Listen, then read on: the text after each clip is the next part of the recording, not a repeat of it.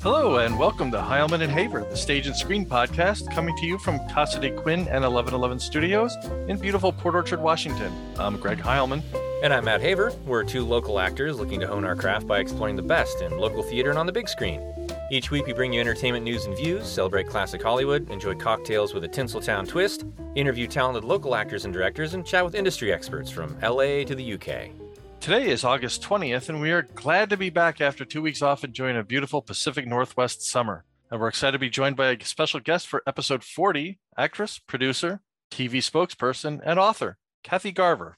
Kathy's most fondly remembered for her starring role as Sissy in the long running CBS hit Family Affair, and she joins us in a few minutes to talk about her latest projects and experiences in film, theater, radio, voiceover animation, audiobook narration, and more. So stay tuned. And even though we've been on vacation, it's been a busy two weeks for Heilman and Haver. Thanks to everyone who came out to the West Sound Film Festival. It was great to see the local arts community coming out to the historic Roxy Theater to support filmmakers from our area and all over the US and the world. Yeah, there's nothing better than getting together with friends for a film, and we hope you'll join us at the Roxy tomorrow, Saturday, August 21st, for Movies of the Decade. This month, we're celebrating the 1980s with E.T., the extraterrestrial. That's right. Steven Spielberg's four-time Oscar winner from 1982, starring the adorable Drew Barrymore, hits the Roxy big screen at 6:30 with a special intro from our friend TMC's Jeremy Arnold. We'll see you there. And this week, we also returned to the Bay Street Bistro for a new episode of In the Mix. August 17th, we celebrated the birthday of the young Don Vito Corleone himself, Robert De Niro, with a trio of cocktails celebrating the epic Godfather trilogy. Find the video on our YouTube channel and call the bistro now for reservations for this week's Sunday supper featuring a menu fit for a Don. Salute! And cheers to the cast and crew of A Perfect Match at Western Washington Center for the Arts here in Port Orchard. And cheers to everyone who came out to support local theater in Kitsap. Next up is Pirates of Penzance, opening September 10th. And for those of you itching to get back on stage, come out to WWCA at 10 a.m. tomorrow, Saturday the 21st, for auditions for Love Letters by A.R. Gurney, opening in October. And today marks another opportunity to enjoy the talents of our local theater community. As all of you know by now, this podcast resulted in part from being quarantined and looking for a creative way to spend our downtime. Another local group that had the same idea is Virtual Theater 2020.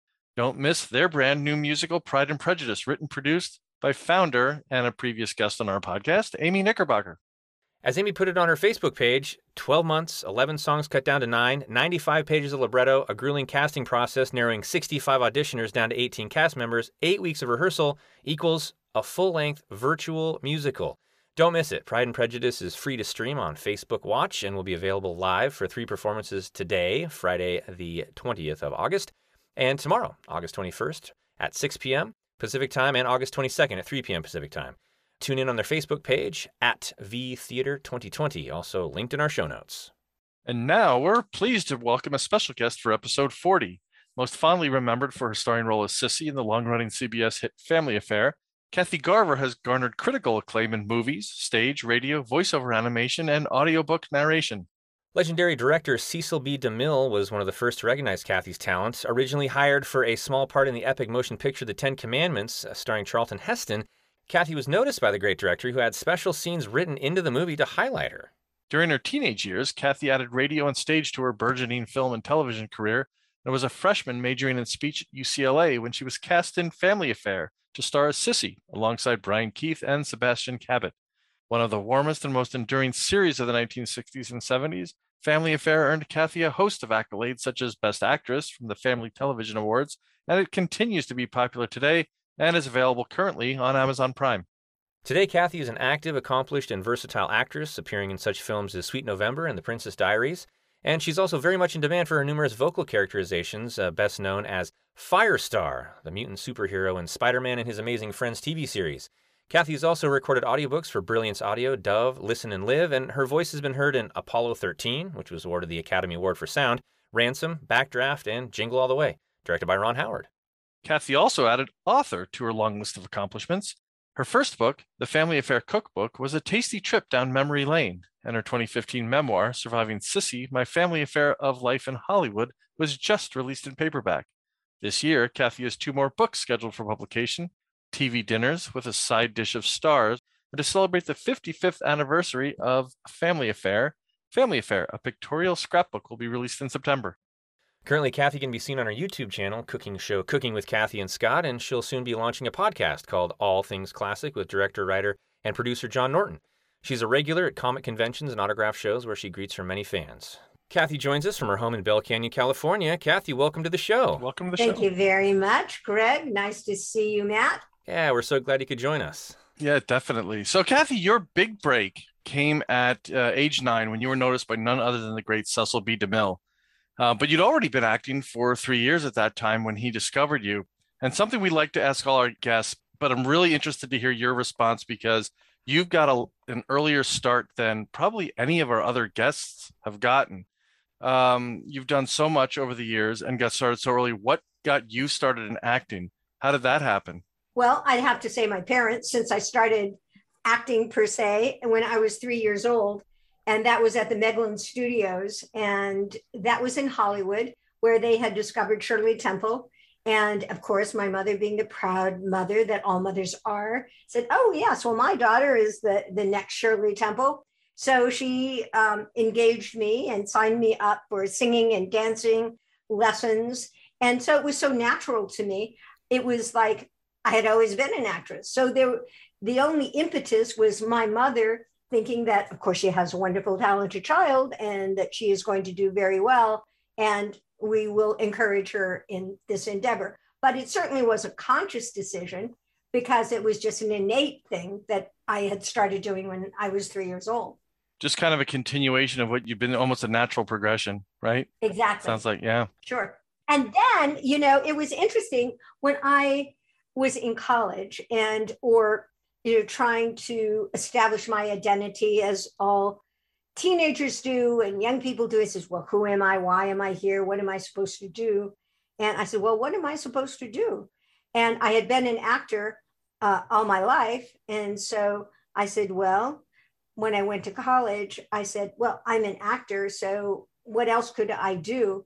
And my lovely mother, who had pushed me, not pushed me, but introduced me into the entertainment business, says, well, I think that perhaps you should major in something that isn't theater arts or, or film.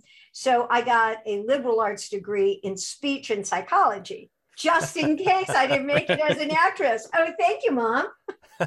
I think liberal arts education is something I think that it, it goes undervalued in in society. So I, I've got a liberal liberal arts degree. It introduced me to a ton of things that I would have never been introduced to otherwise.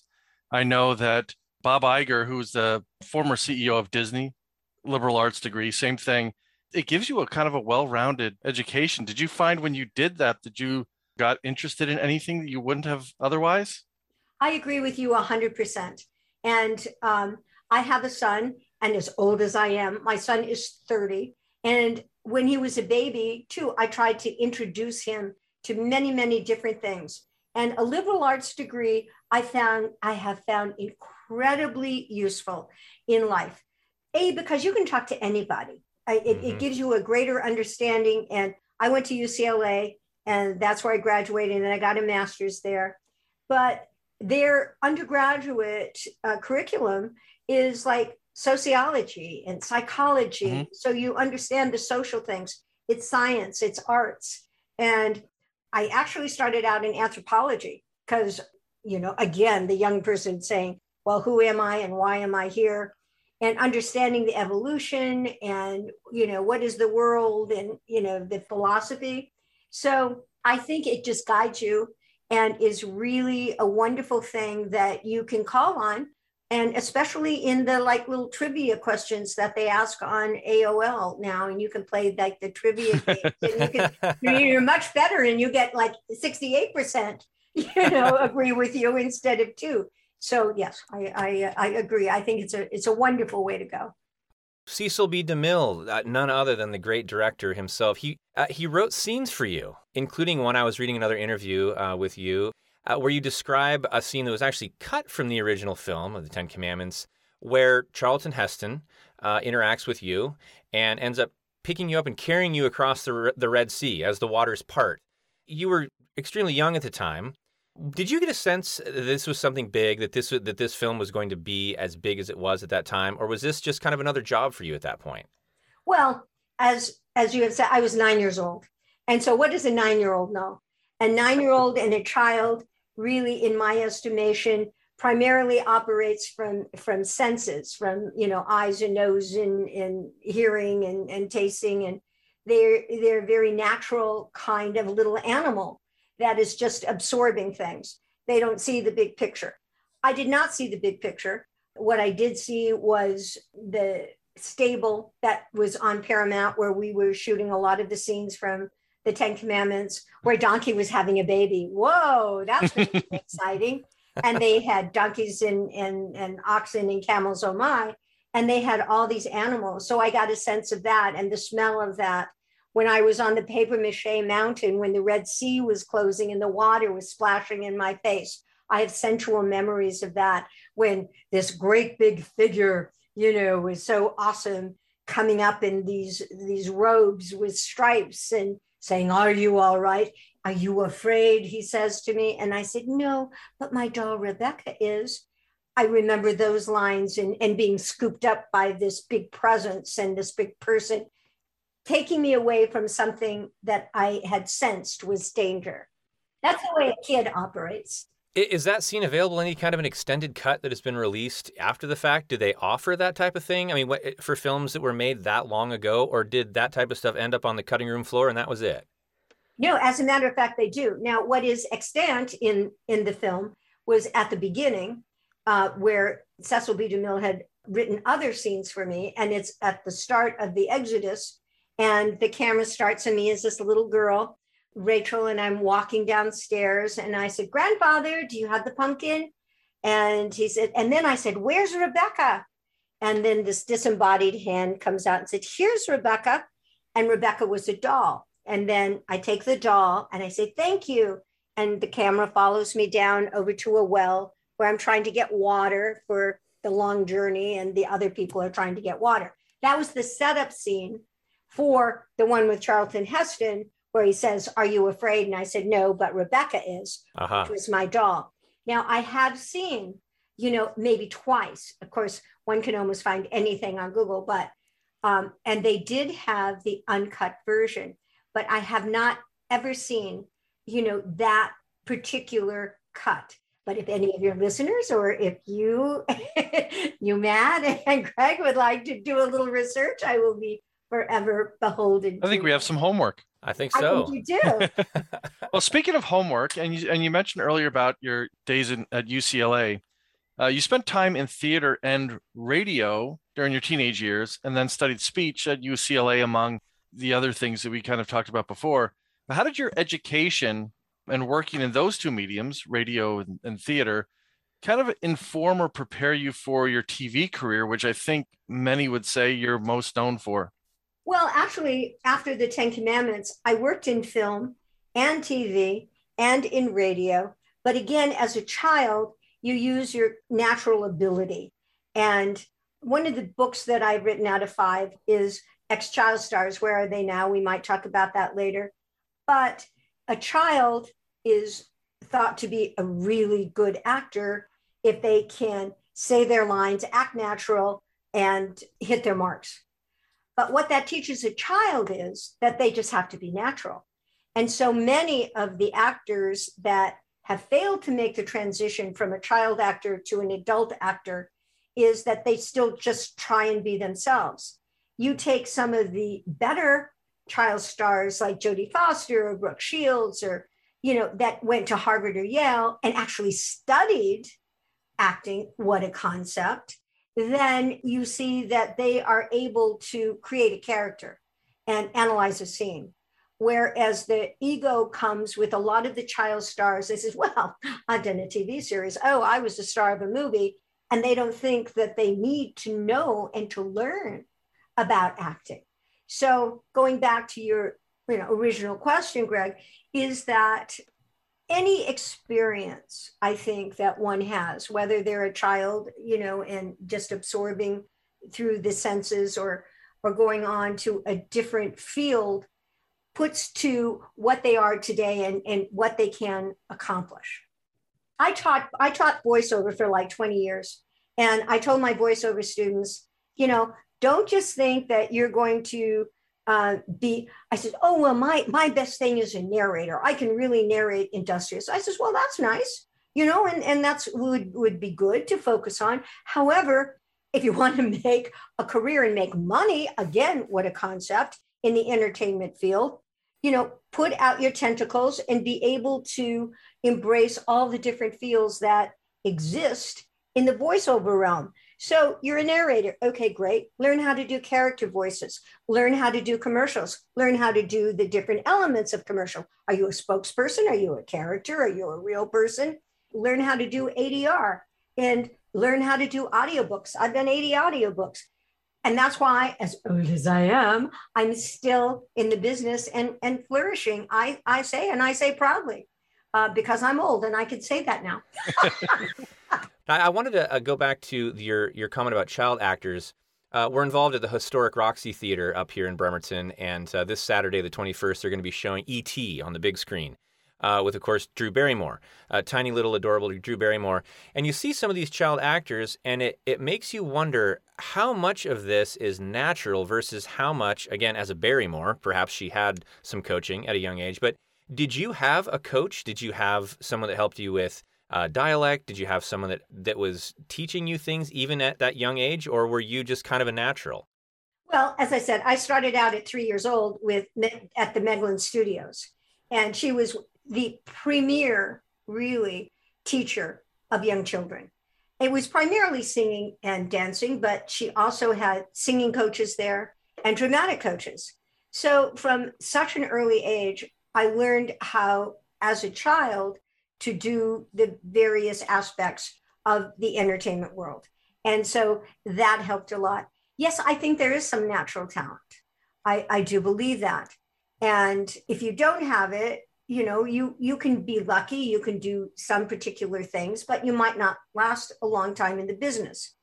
Even if you have a great deal of talent and it is recognized and, and you get a lot of work as a child, and then you say, well, why why am i successful? And what is it that made people still want to keep hiring me?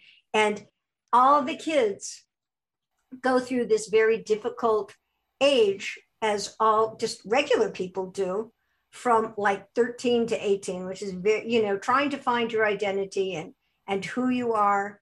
And those that have been stars child stars have it even worse because then all of a sudden you know they don't have the attention they don't have the publicity they don't have people taking care of them and and they are lost. So in order to make that jump and drew barrymore was able to do it and she had innate talent. I agree with you. She probably had some barrymore genes and dna right. And that and that some that helps a lot but it doesn't help a lot if you get on drugs or if or if you're depressed or if you don't have direction yeah, I think it's interesting to watch. We watch all the kids from the Harry Potter movies as we watch them grow up, and then the Harry Potter movies end, and then they're we're watching them try to transition into adult roles and things like that.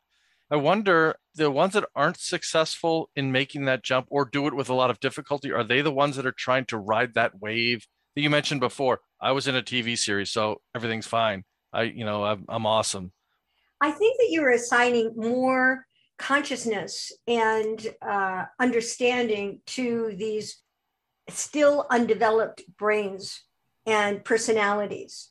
There is not an awareness, I believe, at that particular time of who they are and where they are. There may be a skewed one, but in their own realm, they're just trying to do what they're told when they're children. So people will like them. And so they'll get A's, or their mom and dad will like them. Or you know, as they proceed, well, maybe my peers will like me. Well, my peers aren't liking me because I'm not taking drugs like them, or I'm doing what I'm told and, and they're not. So I want to be liked.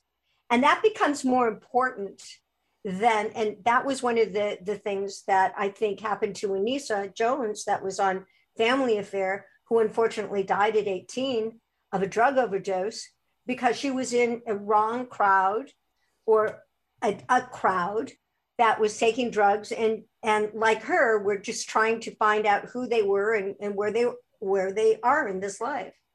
When you put it that way it, it, it's almost a parallel to an athlete who's a teenager figure skater gymnast and you watch them under pressure. And i as, as a as a 50 some odd year old think i could never handle that pressure all those people looking at me. But at that point and to your point they're kind of too young to realize that right absolutely. What they're focused on is doing a good job. They have been trained and uh, you know they they have a routine you know if they're the ice skater or if they're on baseball i mean they're thinking about looking at that ball and hitting it if they are going to be successful. They are if they're a skier you know they're concentrating on that. They don't see the larger picture so much this is what happens when you're a cycle you know a psych minor and you don't get your master's you get it in, in theater arts instead well, let's talk about uh, let's talk about the mind a little bit. Uh, your work on Family Affair earned you uh, many accolades, including uh, Best Actress from the Family Television Awards, and yet you've said in other interviews that uh, filming it was uh, demanded an awful lot of you. And I loved a quote that I read. Uh, you said, Most of my close ups were opposite the assistant director, a paunchy, middle aged man glued to a cigar. I had to use a lot of imagination to see him as my six year old sister Buffy, who was obviously played by young Miss Jones. Tell us why the power of imagination is so important for an actor. Absolutely. I mean, you you here you are on a set and there are cameras and there are lights and there are gaffers and there are people watching over here and their makeup person over here and they've just put it makeup on you. Then all of a sudden boom okay action. Well hello you're then into a whole different realm where whether you are being slaughtered by by the Taliban or you are in a romantic situation or you are, are laughing at someone's joke and it's your son or your daughter's having a baby or perhaps you are the dad watching your uh, wife have a baby whatever the situation is you have to focus and that is a lot of your imagination. And I think one of the best things that I learned when I was doing uh, guilt, I think I, I was with Guilford and Hellbourne or whatever, but it was with Nicole Kidman. And I was on that movie. Well, I saw this absolutely fabulous actress, and she is focused. Before she goes on to any scene, she is right there. And whatever she has put into her imagination or that she has built into her her character that she is going to do or her objective or whatever, which you totally forget once you are, are playing the moment, is that she's focused. And you have to be. I mean, how distracting would that be? And Greg, as you had said, you know, well, if I'm in this situation and I, you know, how, how do you go up in front of all these people? You forget the people. Or I, I, as I was a speech major, and the adage is, oh, you just, you know, look at everybody and they're in their underwear, which I think, you know, kind of takes you off where where you want to be. Where's your presentational self? Where's your heart? Where's your spirit that you want to light other people's life? And I suppose that relaxation goes hand in hand with the focus. Anytime I, am reading about acting, you know, listening to something on YouTube, uh, relaxation continues to come up. How did you get into the zone when you were when you found yourself in those moments? How do you still do that? Well, I I heard this one thing on radio, and it doesn't have to do with relaxation, but I'll I'll address that. But what has really helped me, even in the last six months, and you're always learning you're always picking up different things that that help you advance and and and be as good as you are to let your light shine but it was a maestro of music and he had a lot of his pianists under him his students and they would play the concerts and he says don't play like a trained bird hmm. now i had gone to a catholic school uh, when it, you know, earlier, and I had done very well in, in high school, and God bless me with some some intellect, and at, at UCLA, and I read every single thing, and I presented everything exactly right, and I analyzed every single scene, and I did exactly what I was supposed to. So I expected everything to be great, but hello, you're forgetting your heart, you're forgetting your spirit, and you say, okay, yeah, I, I can analyze that. Now forget it. don't be a trained bird. Be who you are. And the relaxation factor comes from it, I think, from the confidence that you know what you're doing. I think it's absolutely imperative, imperative for me that I, I know all my lines exactly right. And I've analyzed my scene and I've done who, what, where, why, and then. And then I said, okay, now forget it all and don't be a trained bird. You know, make an impression on Matt, make an impression on Greg, make this the best podcast I've ever done. You know, put those little thoughts into your head and then go with it. It was interesting. We were a few episodes ago. We interviewed uh, Perry King, and he was uh, he was telling us a story about when he was working with James Mason, and Perry was sitting there with his notebook, and he had his notes, and he was studying stuff before his scene, and he was getting all anxious, and and and Mr. Mason said, "Take that thing and throw it out." He goes, "You're going to get into the scene. Your instinct's going to take over. You've done your preparation. Don't overthink it." That kind of sounds like what your what what your advice is. Ab- yes, ab- absolutely. Because then if you say, okay, my objective is to be wonderful, okay, just forget it. Just, you know, let let your heart and spirit take over for you. You got to trust it. And a glass of wine doesn't help either. or two. I just did uh, an interview in Palm Springs with some good friends of mine, Paul Belcito and Steve Roach, and it was champagne brunch. and so we uh-huh. were at their you know they they did it at their house by the pool with a, a glass of champagne which is very nice to uh, to give your interviewee. God knows what they'll say. It, it's funny how there's a well there's a social component to drinking and and food too. We had uh, Carrie Bible on uh, last time who, who does a Hollywood Kitchens I guess vlog you would call it. It's a video blog.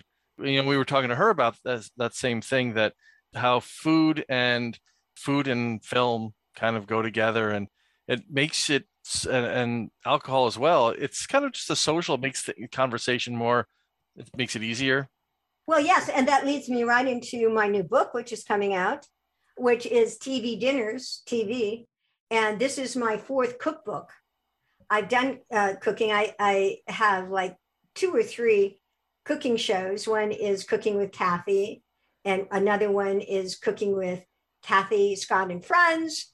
And then there is Family Tree Recipe. But my most fun one is the one that's coming out as TV Dinners. Uh, it's a cookbook that goes along with a pilot that we have made where we take the classic TV dinners. You guys are probably too young, maybe not. The metal, the, the, yeah. the, metal, the, the metal Swanson yeah. thing. Yeah, yeah, the Swanson things with the with the partitions and the meatloaf and the mashed potatoes and, yep. Yep. and all that. Well, we take that dinner, we make it more healthy, and we have uh, guest stars on, classic stars that uh, we say, and what? How can we bring you up to date? and what's happening with you now? But I agree that uh, a little wine goes a long way, and food is a very comforting thing. Yeah, I was on your website checking out some of the photos of the TV dinners that you prepare. Much healthier and much more appetizing than a lot of the ones I remember from from my childhood. And, and they probably don't taste like metal when you scrape them with your fork. You don't get that metal. Well, you know, it's interesting because back then they put them in the oven. Mm-hmm. And now, as you were saying before, technology, do we love technology? when you put it in the microwave, it's it's a whole different type of thing. And hopefully it's not as skinny. And hopefully it's much better when you substitute cauliflower instead of mashed potatoes and turkey instead of beef and you know um, Brussels sprouts instead of peas. Keep moving forward. So back to you, back to you and and your illustrious career. Um, earlier this month, you were in Connecticut appearing at Terrificon, signing comic books and posters of your character Angelica Jones, Firestar, in Spider Man and His Amazing Friends, which was a big hit in the 80s and is still available on Disney Plus. How did you first break into character voice work, and how does it differ from the other kinds of acting you've done, either from preparation or just from performance? Well, I was with a commercial agent in Hollywood, and one time they called and they said, Well, we have an interview for you for voiceover. And I said, What's voiceover? I'd never heard of it before. And so he said, Oh, just go on the audition. I said, Well, okay. I went on this audition, and the fellow says, Okay, nice to meet you, and we'd like you to say, um, I like Starkist. This is for Tuna, obviously. And so I said, I like Star Starkist. And he says, Well, now do it in a different voice. I said, What do you mean a different voice? I said, I like Starkist. No, no, no, a different voice. I never knew I had a different voice. So I said, I like Starkist. Oh, okay. Could could you do a different voice? I like Starkist. But I don't think I could even do that then. I never knew that I had different voices within me, even though I knew I was kind of crazy and was maybe schizophrenic, but I didn't know I had all those voices inside of me. So I immediately signed up for a voiceover class with Mel Wells, who was just fabulous. And uh, I learned how to do voiceovers, and it has really served me well in my career. Because, you know, as actors, there are, you do a fabulous part on a TV, and then you don't have any more interviews or it's a down period or you went on four interviews and you didn't get it or so what do you do you and again that's what i i say to try and know and develop your skills because every different type of thing in the entertainment business requires in my estimation a different style so if you're doing film you know you can hardly hear what they're saying. And I'm always turning up, you know, this I said, what they say? I say to my husband of 40 years, I said, what did they say? So I'm up to 44 on the the volume. what did they say? Because they're talking like this, and, and the, and the microphone's picking them up. TV and you're doing a sitcom, you can be a little louder. When you're doing stage, you've got to be big or nobody sees you. Voiceover is is wonderful because uh, you convey everything in in your voice and you have to you're conveying the character the emotion the attitude everything like i'm really liking you guys and, and, i'm just 12 and i always talk up that's the way i end my sentences or there's sexy or there's there's dialects and uh, audiobooks takes a whole different kind of thing because you're a narrator and then you have to have maybe a hundred different kinds of voices when you are narrating a, a fiction book. So all of these different kinds of opportunities that are available in the entertainment world for an actor means developing the different skills. And then the big thing is marketing yourself in those particular areas. Well, thank you again to our guest, Kathy Garver. Join us next week for the second half of our interview with Kathy, and you can find out more about her and order copies of her books and keep up on all of her latest projects at kathygarver.com, linked in the show notes. And if you enjoy the show, make sure to follow us and share the podcast with a friend or two. Tell them to visit heilmanandhaver.com and tune in on Apple Podcasts, YouTube, Amazon Audible, iHeartRadio, Spotify, and Pandora. Drop us a message on Facebook and Twitter, and as always, thank you wherever you are for supporting local theater and for joining us on Heilman and Haver.